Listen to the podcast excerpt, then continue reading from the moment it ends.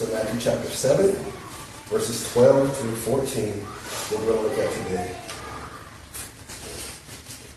I'll read it, and we'll pray, and we'll come back and discuss it. 12 says, In everything, therefore, treat people the same way you want them to treat you. For this is the law and the prophets. 13. Enter through the narrow gate. For the gate is wide and the way is broad or easy that leads to destruction. And there are many who enter through it. For the gate is small and the way is narrow that leads to life. And there are few who find it. There are few who find it. Heavenly Father, Lord, open our eyes to see your truth. Open our eyes to just behold your beauty, God, in the scriptures. God, that we not only understand this doctrine, teaching, God, but that we may live this out towards our brother and sister. Oh, Lord, help us to be like you, Jesus, in this world. Help us to have eyes like you and a heart like you, God, and affections like you, God. Your caring heart for the broken, God. Help us to see people like you see people, to love like you love. Instruct us to your scriptures, instruct us to your word. Hallelujah. Amen. So, Jesus is down. We've been going through the Sermon on the Mount. Jesus is now bringing us to verse 12, which is the golden rule, kind of known as the golden rule. And if you are reading verse 12, when he says, in everything therefore, you should probably pause when you read that verse. The reason you should pause is because you should be maybe thinking that, hold on, Jesus is saying to treat other people how the way you want them to treat you, that this is the law and the prophets. Where did the law and the prophets come from? He was just talking about in the previous verse, verse 11, he's teaching us about prayer, right? That's what we discussed last week. We discussed, we talked about the persistency in prayer, right? To consistently ask, to consistently knock, to consistently seek. And that verse tells us that because if we who are evil know how to do good, that God is also going to give good gifts to his children. And then verse 12 transitions into in everything, therefore, where is the therefore then? How is this connected? Hmm. If you're puzzled by that, like I have been for the past month, you're not alone.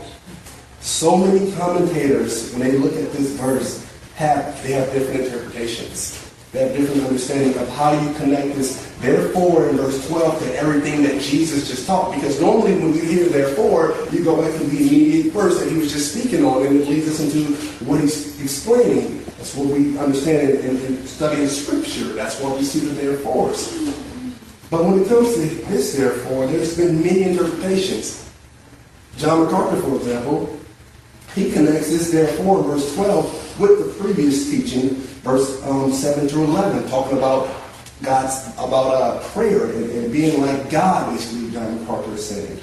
That we should look at this, and as God is being generous to us, we should be generous to others. And so he looks at the connection between verse 12 with verse 7 to 11 in the teachings about prayer. But then you go to somebody like Martyn Lloyd-Jones. Martyn Lloyd-Jones, Lord, uh, Jones, in his commentary on this text, he connects the therefore in verse 12 with chapter 7, verse 1 on judging. So he goes back farther than John MacArthur. And he says that therefore Jesus is still speaking about judging right here. So he connects that. But myself, and along with others like D.A. Carson and Steve Gregg, I see, or they see, verse 12 as the summary of Jesus' entire sermon here on the Mount. That, and that's how I hear it that in verse 12, Jesus is basically landing the plane in his sermon, and he's beginning to conclude his talk, and so now he's bringing home the heart of his message, or he's giving us his thesis, if you will. And that thesis is, I'm going to state it in the negative, that thesis is, the kingdom of God, of heaven, or the new heavens, new earth, among other things, is not possessed by people who are not in right relationship with their fellow man and fellow woman. That's a, a way of summarizing this teaching that the kingdom of heaven, or the kingdom of God, heaven, the new heavens, new earth, among other things, among other things, I'm not saying that's the only thing, I'm saying among other things, is not possessed by people who are in who are not in a right relationship with their fellow man or fellow woman. Another way to put it is this. One of the tentacles, just like an octopus has different tentacles, right? You know, how many uh, tentacles does an octopus have? Eight. Eight, okay? Just like an octopus has different tentacles. The, one of the tentacles of our right relationship with God through the gospel of Jesus Christ must be a right relationship with others. See, our reconciliation with God, that's the, that's the main frame. It has tentacles that point out to a right relationship of being reconciled with one another. And right relationship means right treatment. treatment. And we see this all throughout the Sermon on the Mount.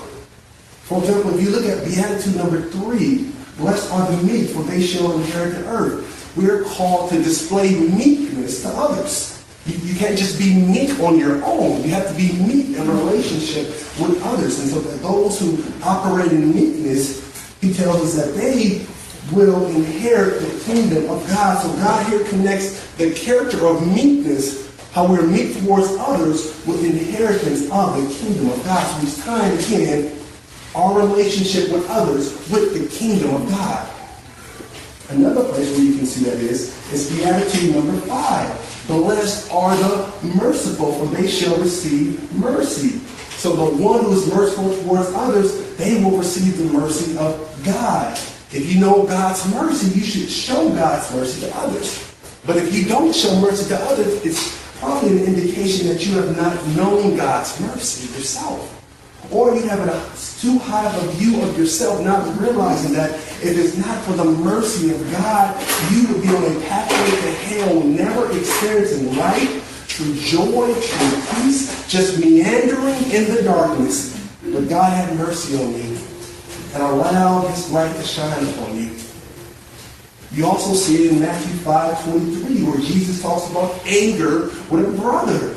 And he connects anger with a brother with our salvation. Us that if we speak words in anger, we are um, are close to entering into hell's fire. He summarizes it in that sense. So again, he's showing how our outward relationship is connected with our salvation. Another place is Matthew 5 27, where Jesus is, is addressing lust. And by inference, he, he tells us that the marriage should only be having eyes for the spouse. We shouldn't be lusting after others. And if we are doing that, we are bringing ourselves close to hell's flame. Again, Christ is concerned about our relationship with one another. Another place you can see that if you look in the Lord's Prayer, the model prayer, chapter 6, verse 12. There he ties our forgiveness with God with our forgiveness with others. He does the same thing in 14 and 15. He again ties our forgiveness with God to our willingness to forgive others. We can go on and on and on all throughout Scripture. God ties this vertical that we have with Him, this vertical reconciliation with our horizontal relationships with others and salvation. Another place where you will see such a thing is Matthew 25, verses uh, 31 through 46, where, where, where God, where Christ ties the inheritance of the kingdom of God with our willingness to feed the hungry, to take in the stranger, to clothe the naked, to visit the sick, to visit the prisoner. He ties those things with interest into the kingdom of God. Again, God is so concerned about how we treat one another. So much so that Jesus says here in our main text that the whole law and the prophets can be summed up with treat others the same way you want them to treat you. God is very concerned how I'm loving, how I'm treating my neighbor. Christ up all the law and the prophets. That's why he says the law and the prophets. That was a Hebraic expression to summarize the whole entire Old Testament. He said the law and the prophets, or the law and the book. So he said the whole law and uh, the prophets. He said that there's a central message that permeates through the entire Old Testament, a central message when it comes to our relationship with one another, and that central message is to treat others how you want to be treated. So that means now And when we go back to the Old Testament with our New Testament glasses and we read the law and the commandments, we now know that the central message in all of those teachings as it relates to our relationship with others is to treat others how you want them to treat you. That's what we see. And we see explicit, we see that um, explicitly in different books of the Bible, particularly in the three law books of Exodus, Leviticus, and Deuteronomy. I'm going to give you some examples of that. Leviticus, I'm going to read a couple of verses, so you're probably not going to be able to keep up with me, but if you just listen, you'll, you'll catch it. Leviticus 19.34 says this, The stranger who resides with you shall be to you as the native among you. And guess what? You shall love him as yourself. For you were aliens in the land of Egypt. I am the Lord your God. Right there, he is, he is connecting um, people. He's, he's making them think. He's, he's making them realize how you treat others. You should be treating people the same way. Or how you want people to treat you, you should be treating people the same way. He says, why? Because you yourself were aliens. You, you yourself were strangers. So you should be treating them well because you know how it feels to be a stranger. And here's an interesting note. The Bible uses the word stranger, but you know what that is the equivalent of in our 2018 modern day? That would be the immigrant. The immigrant. So I can read this verse and say that immigrant who resides among you shall be as the native among you, and you shall love him, the immigrant, as yourself, for you were immigrants in the land of Egypt. I am the Lord your God. Saying you should be treating them the same way you want to be treated, because you know what that feels like. Another place is Exodus 22, 21. He says, You shall not wrong a stranger or oppress him, for you were strangers in the land of Egypt. He keeps putting them in the place of themselves. Remember, you were like this. You didn't like being wrong. You didn't like this oppression, so you can't treat them the same way. Again, he's reminding them, what you want to treat you want to be treated. Remember who you were, where you were. Exodus 23, 9 says, You should not oppress a stranger, since you yourselves know the feelings of a stranger. For you also were strangers in the land of Egypt. Again, he's reminding them. Deuteronomy 10 19. So show your love for the alien, for you were aliens in the land of Egypt. It keeps going on and on. Deuteronomy 23 7. You shall not detest an Edomite, for he is your brother. You shall not detest an Egyptian, because you were an alien in his land. Remember who you are. Remember what you've gone through. Remember how it felt being in that situation. Remember that now. Now treat other people the way you would want to be treated. See, that's the, the, central message. What, what the Lord has showed us in those verses that He's expecting empathy.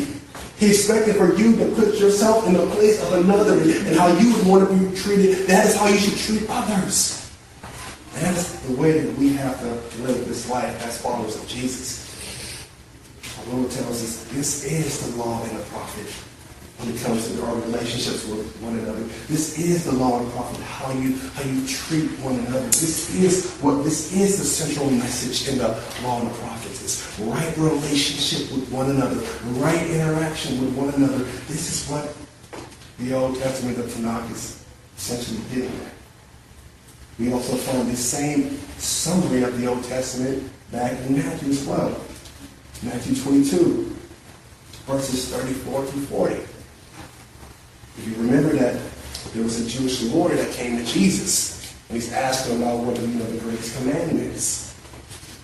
And this Jewish lawyer, um, so he asked that to Jesus, and, and Jesus says, you know, the first one is you should love the Lord your God with all of your heart, with all of your soul, and all of your mind. That's the first, the chief and greatest commandment, Jesus says. But then he says the next one is this. Number two is you shall love your neighbor as yourself. That's the law of the prophets. Loving God, loving neighbor. Loving God, loving neighbor. That's the law and the prophets. He summarizes the same thing that Jesus, uh, what Jesus said in Matthew 7. He says see again in Matthew 22. He's trying to bring it home that it matters how you interact it matters how you treat one another. And I love how our Lord, I love how our Lord in this main text, Matthew 7 12, I love how he makes sure that there is no ambiguity or there's no vague treatment of our neighbor. Meaning, he doesn't just say, go ahead and treat your neighbor well. Because anybody can interpret well to be whatever well means. Or he doesn't go and say, go and treat your neighbor really good or really nice. Pretty vague. It's ambiguous. You, you can use that to mean to mean whatever you want it to mean. It's all relative if that was the case. And, and even more, I, I thank God that he did not say, love your neighbor as you love God. Which would have been a disaster because our love for God ebbs and flows. We don't consistently love God like we well, like we ought to, but guess what? We consistently love ourselves. we may not love God all the time, but ourselves, that is that is where the consistency comes in. We're very consistent in loving ourselves. As a matter of fact, the reason why our love for God ebbs and flows is because of love for self. See, one of the biggest misconceptions in our society is that we don't love ourselves enough. I often hear, well, if I just learn to love me, or I just learn to love others, then, then I could learn to, then I will you know, love others um, like I've learned to love myself. But if I don't know how to love me, then I can't love others. And that is such a lie. I remember hearing Francis Chan say, we, we're, we're, we're obsessed with ourselves. People like, anytime you come around, we're always talking about you. We're talking about your feelings, what you're going through, how, how you had this, what, what happened at work, or how you were treated. It's, it's all about you. It's always all about us. We really, we love ourselves plenty. So a, a lack of love for ourselves is not really the case. Fact, you can see that it was love for self that brought about the fall of man in the garden. Think about Adam and Eve in, in Genesis 3 6. The scripture says, when the woman saw that the tree was good for food, and that it was a delight to the eyes, but that the tree was desirable to make one wise, that the tree was desirable to make one wise, which is so, she took from it and ate. See, it, it's self. We, we've been obsessed with self from the beginning. It's not a lack of love for self that's missing. It's a lack of love for God. Which is because of self, because we're so in love with ourselves. So we're not, we're not slacking in that area. In my life, I've seen the drug addict with a family spend most of their paycheck on the drug of their pleasure. I've seen a, a drug addict steal from their kids to buy the drug of their pleasure. And guess what? At that moment, they're not thinking about love for kids. They're not thinking about love for family. They're not thinking about love for God. They're thinking about love for self. What makes self feel good? What gives me pleasure? See, that's why God, or that is why Christ here is using self as the rubric or the measure for which we should treat others because we constantly love ourselves. That's why self is used as the, the rubric or the, the metric here in this text. Think about Paul in Ephesians 5. Verse 28 to 29, he says this. He says, So husbands ought also to love their own wives as their what? Own bodies. Because we're going to love ourselves. Again, the scriptures, God is using self as the metric, as the rubric on how we ought to treat others. Why? Because we love ourselves.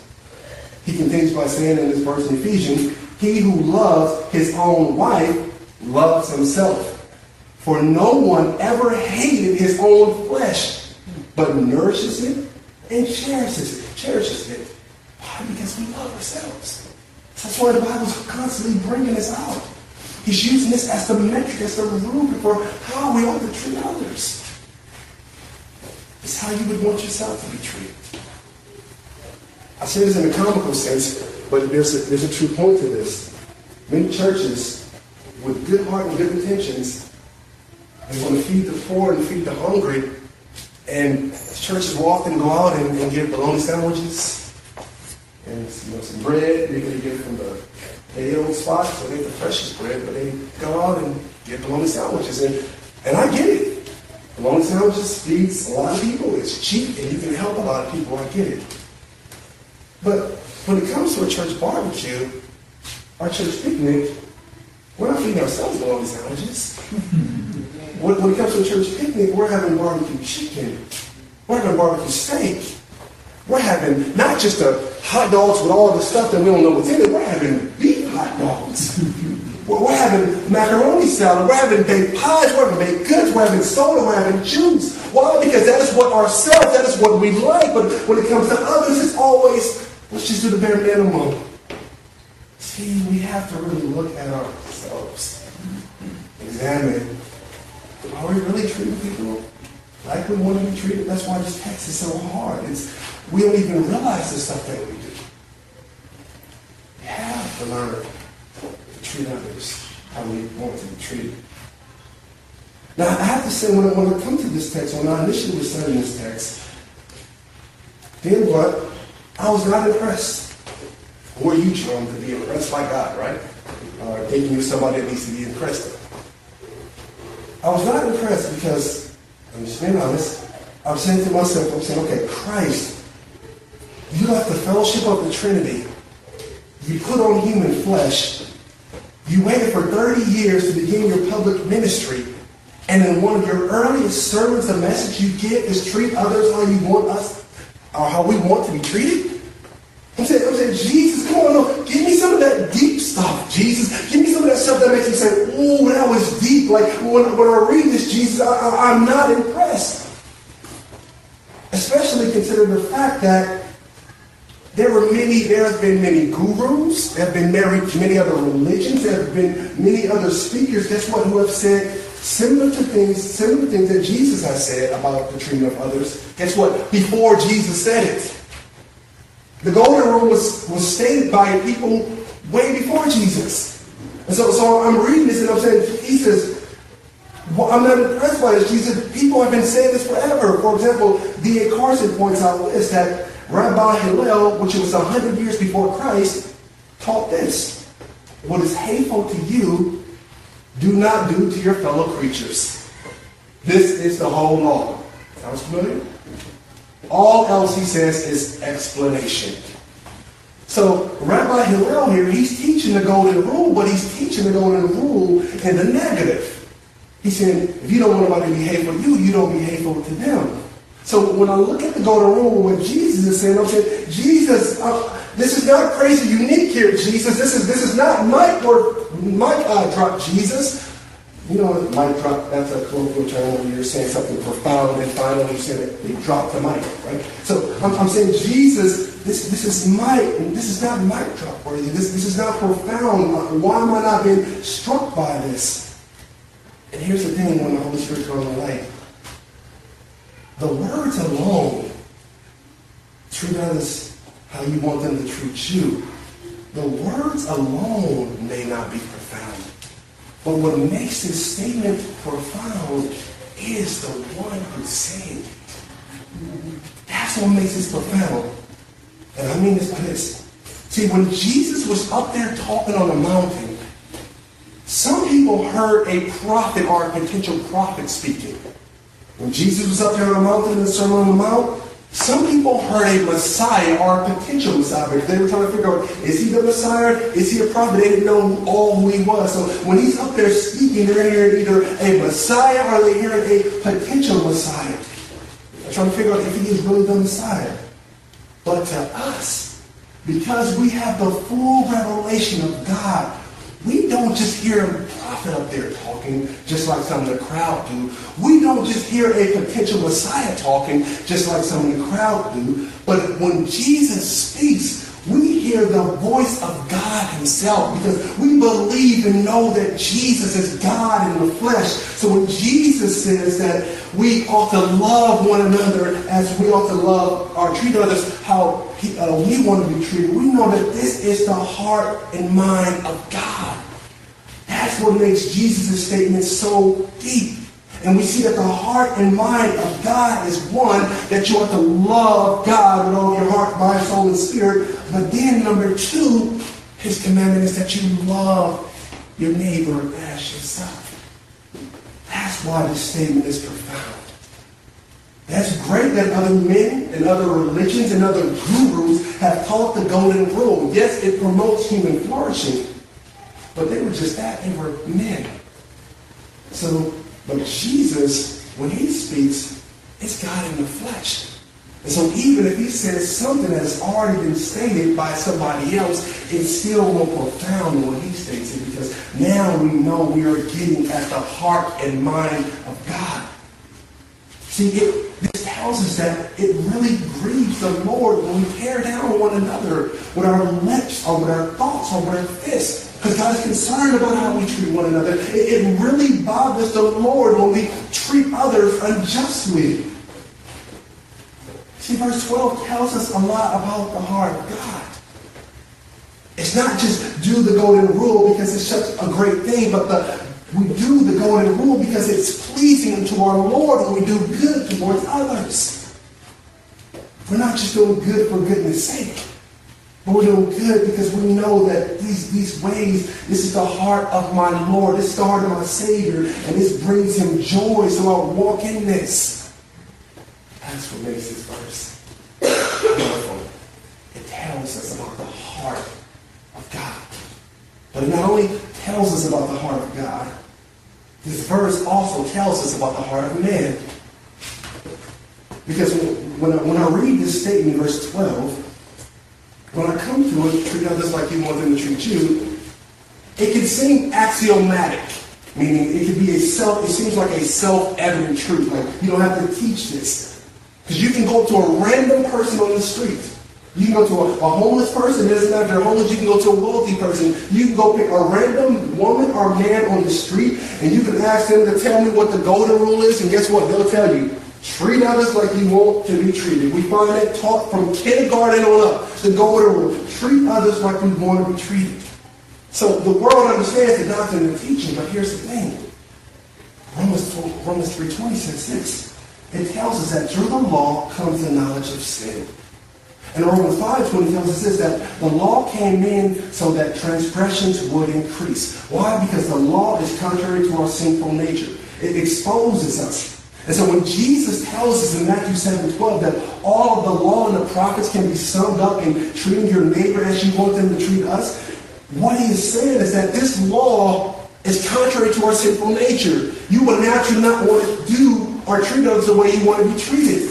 He's telling us that outside of God giving us this commandment, we will not naturally do it. See, this verse really exposes the heart of man. He has to give us his teaching because we will naturally do it. We will naturally not love one another. We will naturally not carry out the golden rule. It's the law. It comes from the law. The law is contrary to us. We don't naturally want to keep the law. So he shows us that the golden rule is something that people may know. Yes, people may have the understanding, but the golden rule is not something that is practiced. Or the golden rule is not something, or the golden rule is only practiced when it's practically convenient.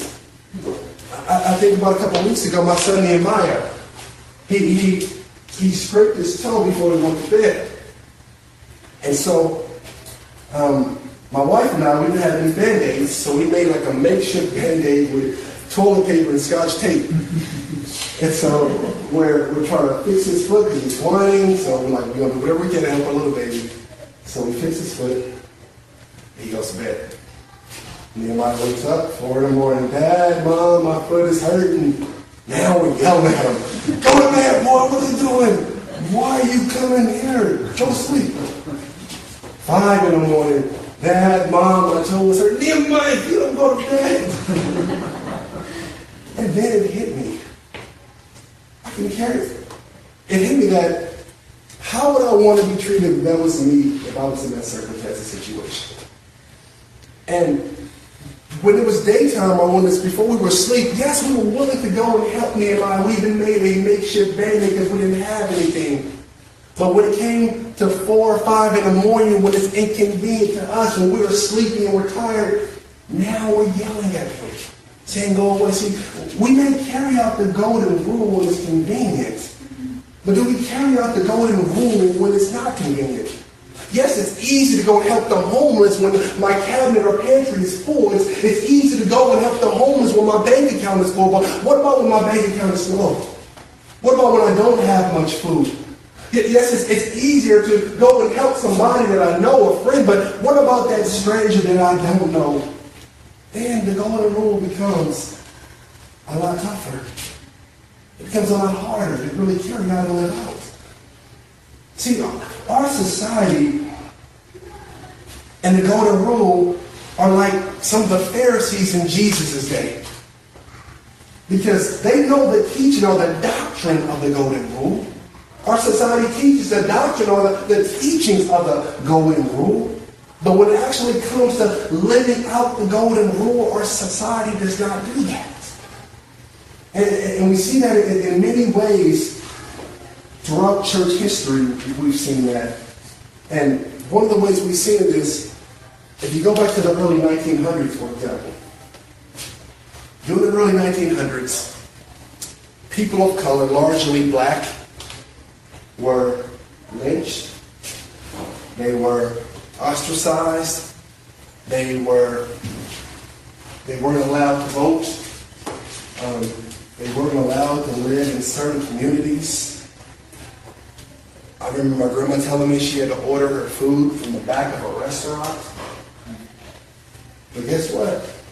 While this was happening, the church was still sending out missionaries, taking the gospel to the ends of the earth. The church is still sending money to missionaries the church at the time had great doctrine. The church at the time had great teaching. They're fulfilling the Great Commission by sending disciples and, and sending missionaries all over the world. But when it came to Matthew 7 12, it was swept under the rug. When he came to me actually loving my neighbor right across the street from me, he was swept under the rug. But oh, we had great doctrine. Oh, we had great theologians. Oh, we had great teaching. See, it, it's one thing to have great teaching, but it's another thing to have great practice. And especially us in the Reform camp. Because in the Reform camp, we're, we're all Reform. We listen to Reform speakers. We read uh, books by Reform artists. And in the Reform camp, we can really love good doctrine. We can really love great teachers and we can really love great theologians. And we love to talk a lot about scriptural knowledge and Hebrews and, and how much doctrine is and how solid people are. But we can forget that you actually got to live your doctrine. And so, so Jesus is, is, is showing that we cannot forget this, my brothers and sisters. We cannot forget that we actually have to love our brothers and sisters, that we actually have to treat others like we want to be treated. And it's not going to be something that we just naturally do, but this is something we have to work at. This is something we have to be intentional with because we already seen the mistakes of the church in the past, so we have to be conscious of our treatment of one another. You can't just expect that we got this figured out. And if that is you, my brother and sister, if you believe that that you, oh, this, this teaching right here of loving others, how uh, or treating others how we want to be treated, if you believe that you got this commandment down, that you have fulfilled this commandment, my brother and sister, you are very deceived. You are very deceived because Jesus goes on and teaches in verse 13 that the narrow road is very difficult and hard. And everything that Jesus is teaching us here is the narrow road. See, if you look at verse 13, Jesus, he's giving us a description of two gates and two roads. He tells us that there's a, there's a wide gate that leads to a broad road, and he tells us that there's a small gate and it uh, has a, a narrow road. And Jesus in the Sermon on the Mount, he teaches us what the narrow road, the road that leads to life, looks like. He teaches us that all throughout the Beatitudes, all throughout chapter 5, all throughout uh, chapter 6. He's teaching us what the narrow road looks like. And so if the, if the narrow road can be defined by what Jesus has taught us in chapter 5 and 6, because verse 13 and 14 are a contrast to one another, we can understand by inference what the broad road looks like. So, for example, if the narrow road is treating others like you want to be treated, the broad road is to do the opposite, to just think about self and to be self-centered. What do I want? What do I need? If the narrow road is to turn from lust, the broad road is to indulge in lust and to indulge in the desires of the flesh. If the, if the narrow road is let your yes be yes and your no be no, the broad road says that whatever you want, whatever you have to do to get it, you say it and you do it. If the narrow road means to turn the other cheek, the broad road is if you slap me, I'm going to destroy you. See, the narrow road is not an easy road. And that's why I say if you think that you have mastered verse 12, you are severely deceived. Because this narrow road that leads to life, Jesus says that few find it. And it, is not a, a easy road. The, the, the narrow road is the road less traveled. So you can't be surprised, my brothers and sisters, since Jesus says that few find this narrow road, that when you go out and share the gospel, many people are not just running in to get it. Because Jesus says that there are few people that find it. And oftentimes when you are going to share the gospel, you're going to get a response like this. You're going to tell people about Jesus and about being a Christian. And as you're telling people about Jesus and being a Christian, here's what they're going to start doing. They're going to start sizing up the gate. They're going to start saying things like, if I become a Christian, I can't do that. I can't do this. I have to do that. See, when they're doing that, they're sizing up the gate. And they're saying that, that gate is too small.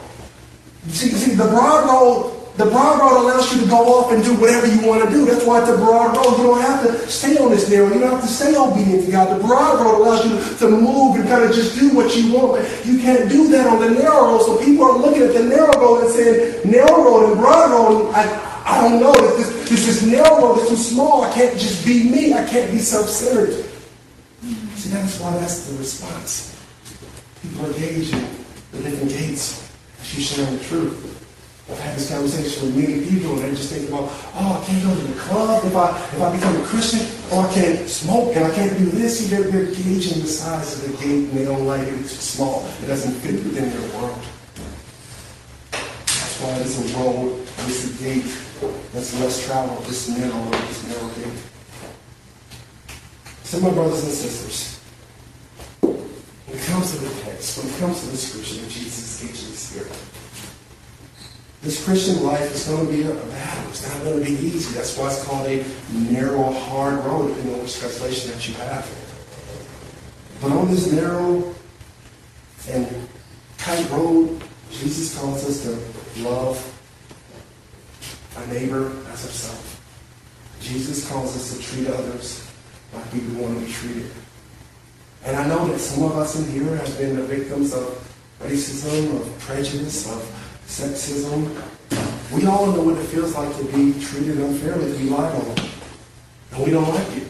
We, we want to be treated with respect, with dignity. We prefer to be given the benefit of the doubt as opposed to thinking the worst of. But the problem is, we live in a fallen world with corrupt human natures. A world where there are many wide gates and broad paths. And sadly, it's going to be like that until the day that Christ returns. So the challenge for us, the challenge for us as the leaders is to walk on this narrow road, even when we're being treated wrongly and unjustly, to not respond in like manner, but to still treat others how we want to be treated, even when we're not getting the same thing reciprocated back to us. That is our challenge, my brothers and sisters. It's great that we want to go and share the gospel. Yes, let's do that. That is pleasing to the heart of God. But also what's pleasing to the heart of God is that we love one another and we treat each other how we want to be treated. Jesus says that is the law and the prophet.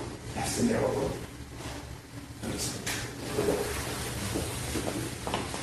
Heavenly Father, Lord, we thank you for your truth. We thank you for your word. God, this path that we walk along is narrow. Oh, Lord God, guide us as we walk, Lord. Guide us by your Spirit, Lord God. We can't carry out this commandment without being made new, without your Spirit working inside of us. Oh, Lord God, we want to be pleasing to you in all ways. So God, move in us in a mighty way. That we stay on this path that leads to life, eternal life with you. This is our prayer. This is our hope. This is our desire. In Jesus' name.